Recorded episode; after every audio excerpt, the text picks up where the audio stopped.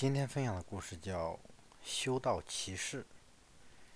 骑士团成员共有三种身份：骑士、神职人员与平民。从严格意义上讲，只有骑士才称得上是战士，而且骑士皆为贵族出身。要成为骑士修道士，新团员要完成庄严的入会仪式，宣宣誓守贫、贞洁和服从。负责辅佐骑士的，就是平民出身的随从与迟钝者了。而神职人员、司祭主拜、主管礼拜与圣事。此外，团中还有类似庶务修士的职位，他们主要的任务是打杂。圣殿骑士团的标准是着装，着装是会有红十字的白色长袍，但只有骑士才有资格穿白袍。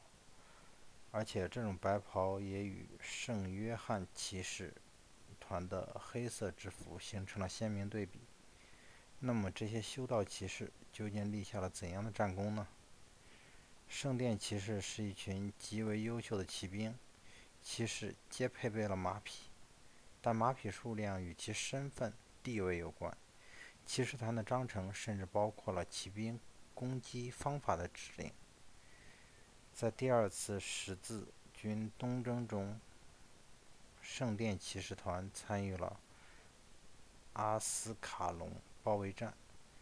在第三次东征之前，还对抗过萨拉丁的大军，但以失败告终。不过，在第三次十字军东征的过程中，骑士团在法王排利二世与英王查理一世的支援下，为夺回阿卡城做出了一些贡献。然而，在之后的东征战斗中，圣殿骑士团并没有抢眼的战绩，而十字军的方面据点也被敌人一一拿下。